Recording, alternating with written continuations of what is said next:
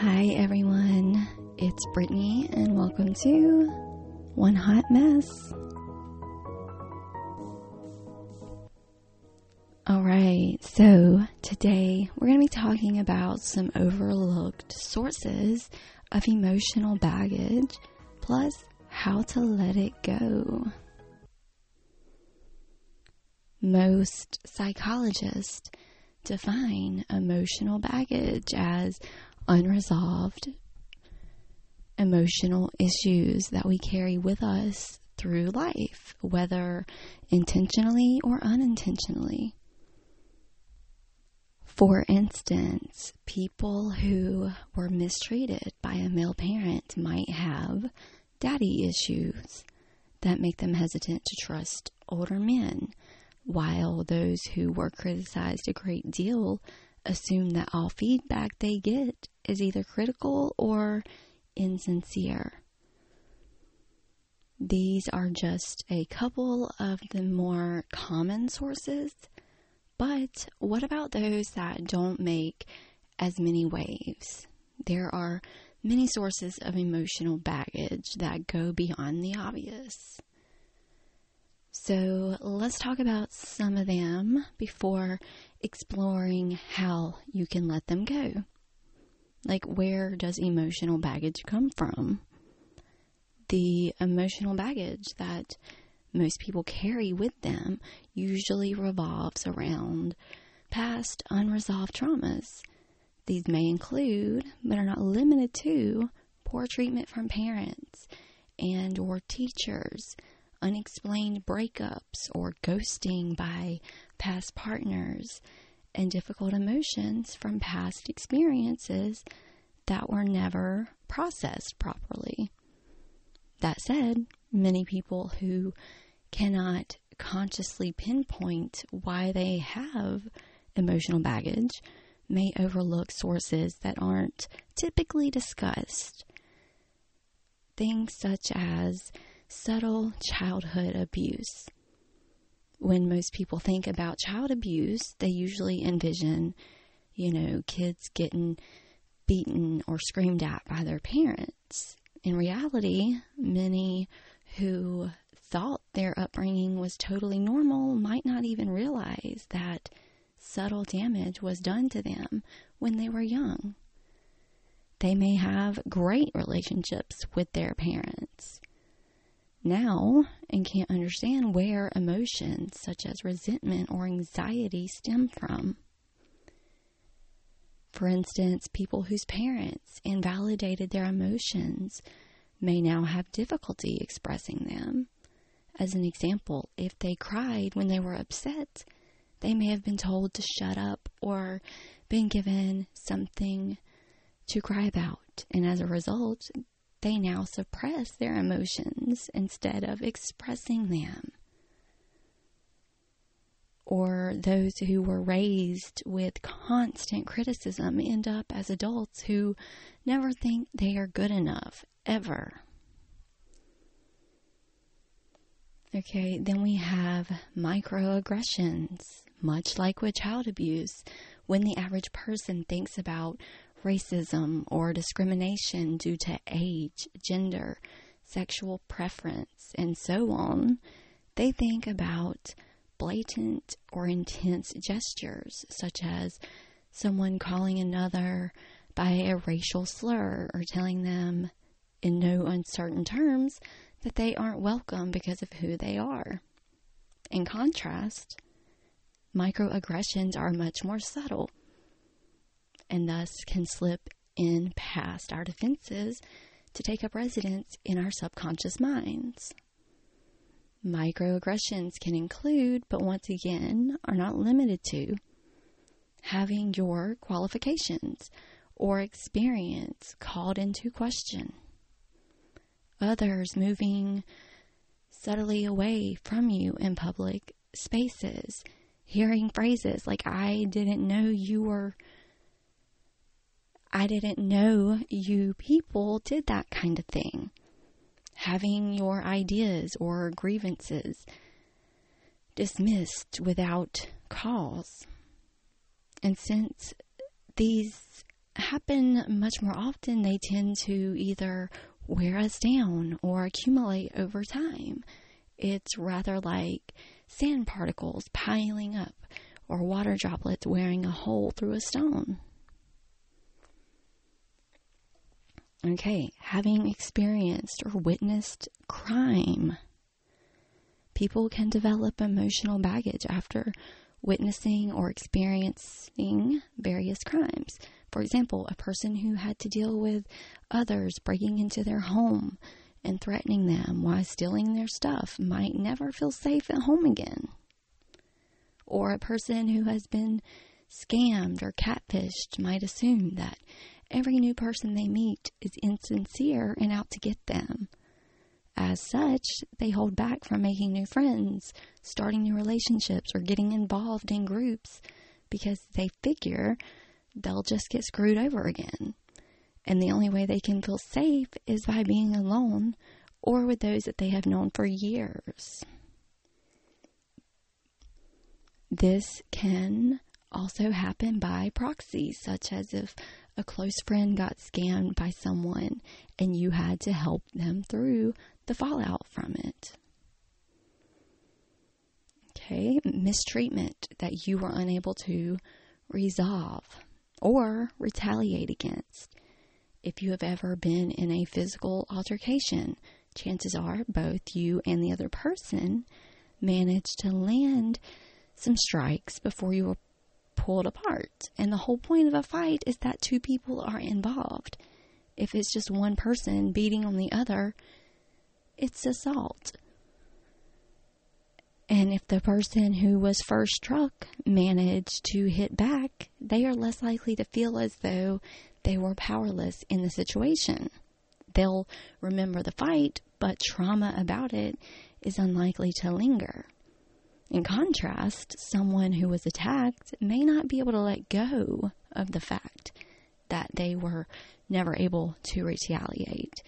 Maybe the other person was pulled away before they could strike, or they were in a position where they had no, or they had to simply take it or walk away instead of holding their own. That kind of stuff, it can wear away at a person for years, if not indefinitely. Even more so if they know they can never resolve the issue. Maybe that person was a stranger whom they will never see again, or the one who mistreated them died, so they can never be confronted. And as you can imagine, this also applies to unresolved conflicts with former partners, elderly parents, and so on. Okay, then we have fears about health or mortality. People who have experienced an accident or an illness after a previous good health. They may become overwhelmed as a result of what they have gone through in the past. They may have spent time in a hospital recuperating from a life threatening illness or have long lasting physical changes after getting hurt badly. They went through life with hope and optimism before, never worrying about their well being or able bodiedness, and now they are acutely aware of their mortality and physical frailty. As such, their emotional baggage could go one of two ways. They may get paranoid about any threat to their well being, or they could become reckless as a means of overcompensating for their fear. With the former, they may become a hypochondriac who stresses over any feelings of discomfort. Some even refuse to leave the house to avoid possibly getting sick or hurt again. In contrast, those who repress their fear instead of dealing with it could take up thrill seeking pastimes or partake in risky behaviors to test their own limits. Self criticism Words cannot be unspoken, and if people have said negative things to you in the past, it might still haunt you. Even if whatever they said to you was true at the time, that might have been 20 or 30 years ago and doesn't apply to you at all anymore. Unfortunately, the echoes are still there though.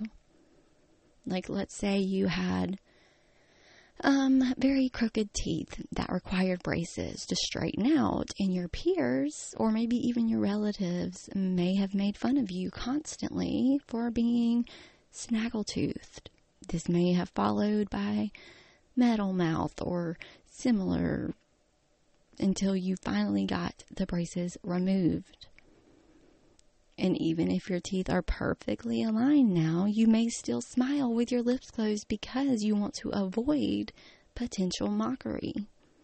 There's literally nothing to taunt you about now, but the worry about possibly experiencing that kind of bullying means that you have altered a personal behavior forever. Then we have the fear of the unknown. Having no sense of security about future events can make a lot of people anxious and emotionally unstable.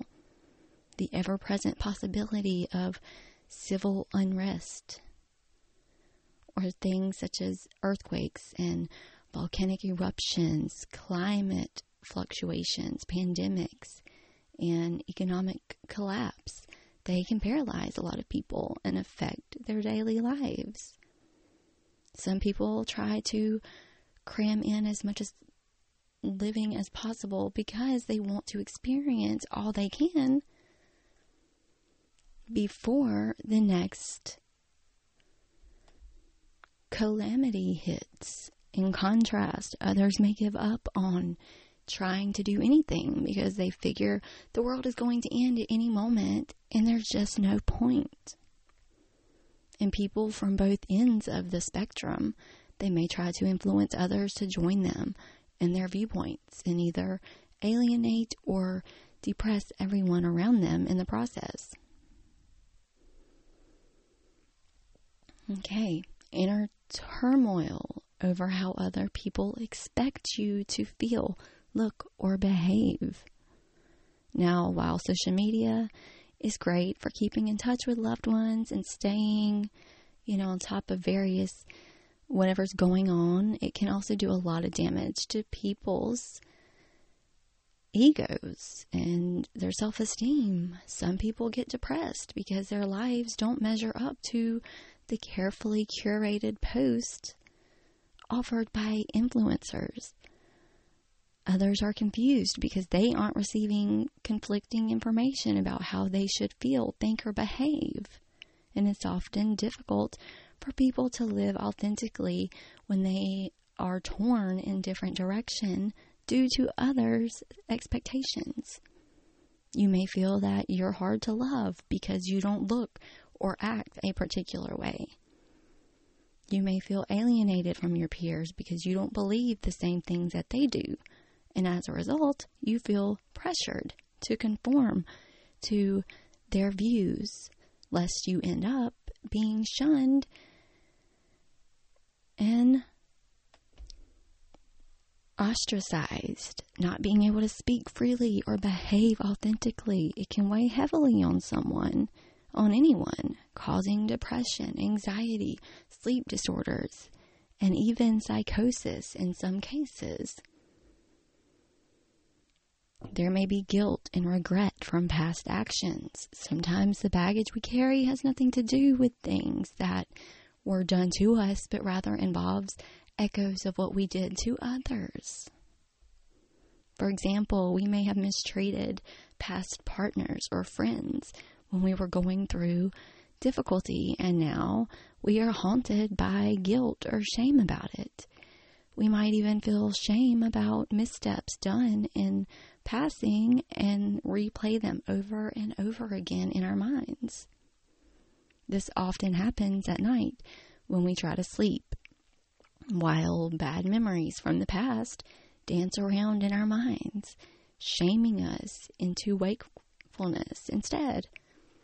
And while you might wish that you could go back in time and fix past transgressions, that is not an option unless you've managed to rig up a time machine in your basement And as a result, you're likely still thinking about all the things you could have done differently, but didn't, and will never have the opportunity to change. Then we have victimhood.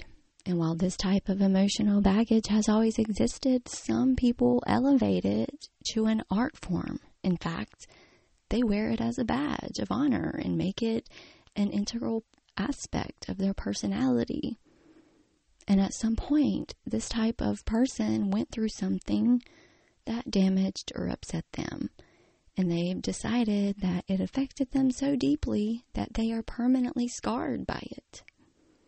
Furthermore, they have discovered that they are significant, there are significant benefits to embracing and embodying their victimhood let's say they receive pity and sympathy from others when they talk about the awful things that they experienced. Secondly, they don't have to be held responsible for anything they say or do because of all they have been through. They have the right to complain, and it doesn't matter if anyone else has suffered too because they have it worse. And as you can imagine, this impedes from living an authentic life and negatively impacts their relationships. Who wants a friend or partner who complains all the time and can never be relied on? So, here's the great thing about baggage you don't have to drag it around with you. In fact, you can choose to let go of it instead of lugging it everywhere you go you need to identify exactly where it came from. You may have a general idea of where and how you acquired this emotional baggage, or you might struggle to understand how it ended up strapped to you. Before you can even think about learning how to let it go, you need to pinpoint exactly where it came from and when. And the only way that you can do this is by leaning into it and analyzing when it arrived rather than hiding from it.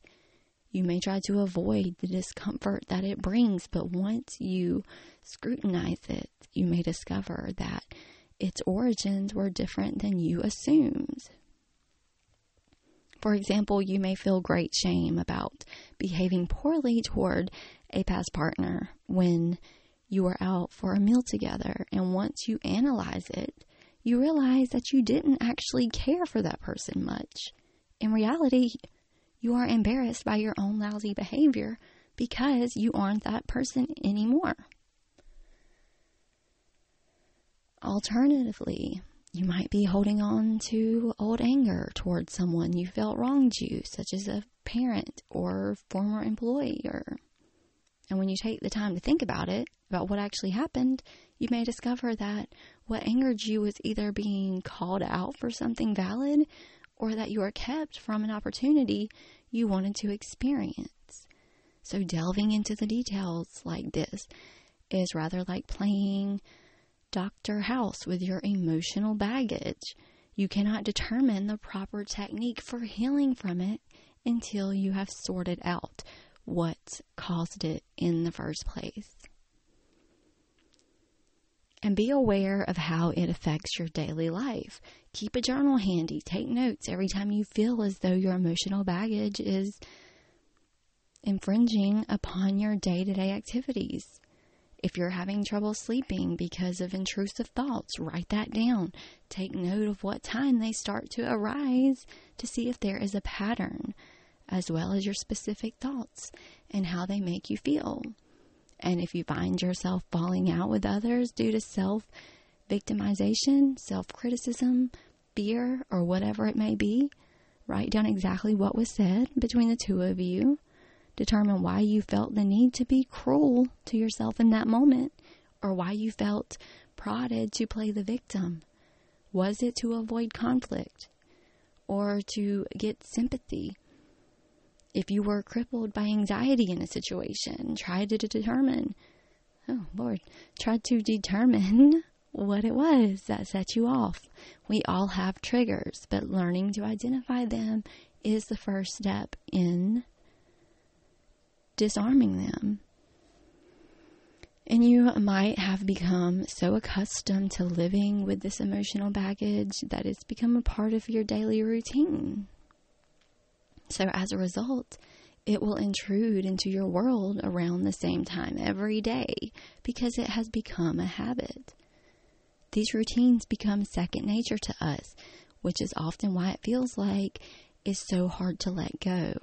You've gotten as used to them as brushing your teeth. And this is why it is so important to journal about your experience so you can keep track of what happens at what time. Discern whether these thoughts come up unbidden or are they triggered and determine ways to stop that cycle from repeating itself.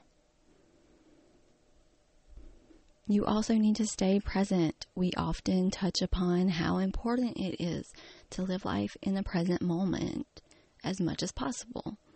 And that's because it's beneficial in just about, well, every aspect of one's life.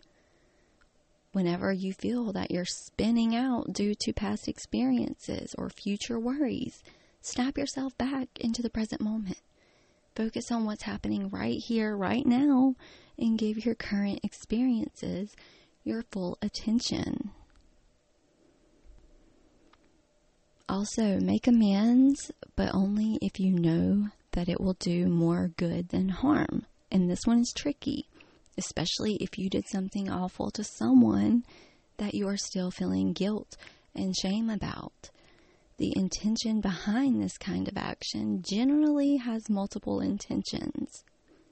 You might want to clear the air and explain to the other person why you behaved the way you did they may understand and forgive you, elevating the weight of guilt and shame you've been carrying with you for years. By explaining yourself, you might alleviate the pain that they've been living with. And here's where it gets tricky. While you might still be ruminating on whatever it was that happened between you, that other person could have taken steps to move on from the past. And depending on how bad it was between you, they may have needed years of therapy to help them heal from it and rebuild themselves to a point where they are happy and at peace. So if you reach out to them now, you could very well undo all of that hard work. In fact, you might make things worse for the both of you. And when it comes to cases like this, it's often better to let sleeping dogs lie. Learn from the situation, agree to never repeat those particular actions with anyone else, and then leave whatever occurred in the past. It's often tempting to reach out to a person that you've hurt in order to make amends, but the underlying motivation is rarely truly altruistic. And generally, when a person reaches out to someone years after the fact in order to apologize, it's because they want to stop feeling bad about what happened. They often don't take into account how the other person is doing or if they even want to hear from them.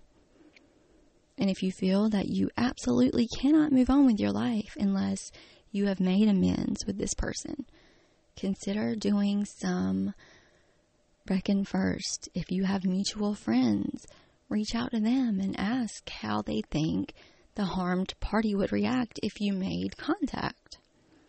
They might be able to put some feelers out and get back to you one way or another. Or you could meet with a therapist to help you work through this. And this might involve role playing, which can give you the opportunity to say whatever it is you need to get off your chest without the risk of harming anyone else in the process. There's also the option to pour your heart out into a letter and then either burn it or give it to someone else to hold for you. The key here is to release what's weighing on you without harming anyone else. You might feel that you need to make it right, but the focus here is still on your needs, not theirs. And remember that real life rarely unfolds like a romantic comedy film or Hallmark holiday special. The person you want to make amends with may appreciate your effort, but it's just as likely that you will ruin their day or month. It may force them to relive, relive unpleasant things that they thought they had already left in the past. So tread carefully here. So, the best way to get past things like this, okay, is to just take things very slowly. And when in doubt, talk to friends, family, a spiritual advisor, or your therapist, and they'll be able to offer an outside perspective and let you know their thoughts and ideas on what you should or could do. And remember that just like any other type of baggage, you do not have to carry it around with you forever. Anytime you return from a vacation, you've put your luggage down, emptied out the, you know, stinky socks and souvenirs, and then put those suitcase, suitcases, suitcases back in the storage, right? Well, the same can be done with emotional baggage. The key to letting it go is to identify where it came from and how it's manifesting in your day to day life. Once that's done, you can take the steps you feel are needed to pack those bags away for good. And you can always set them on fire and toss them into a nearby river, never to be seen again. If that's what you want to do, of course. Alright, guys, that is it for today. Thank you so much for listening. I really do appreciate it. So, there is your 10 overlooked sources of emotional baggage, plus how to let it go. Please hit that follow button. I'll talk to you guys next time. Have a beautiful day.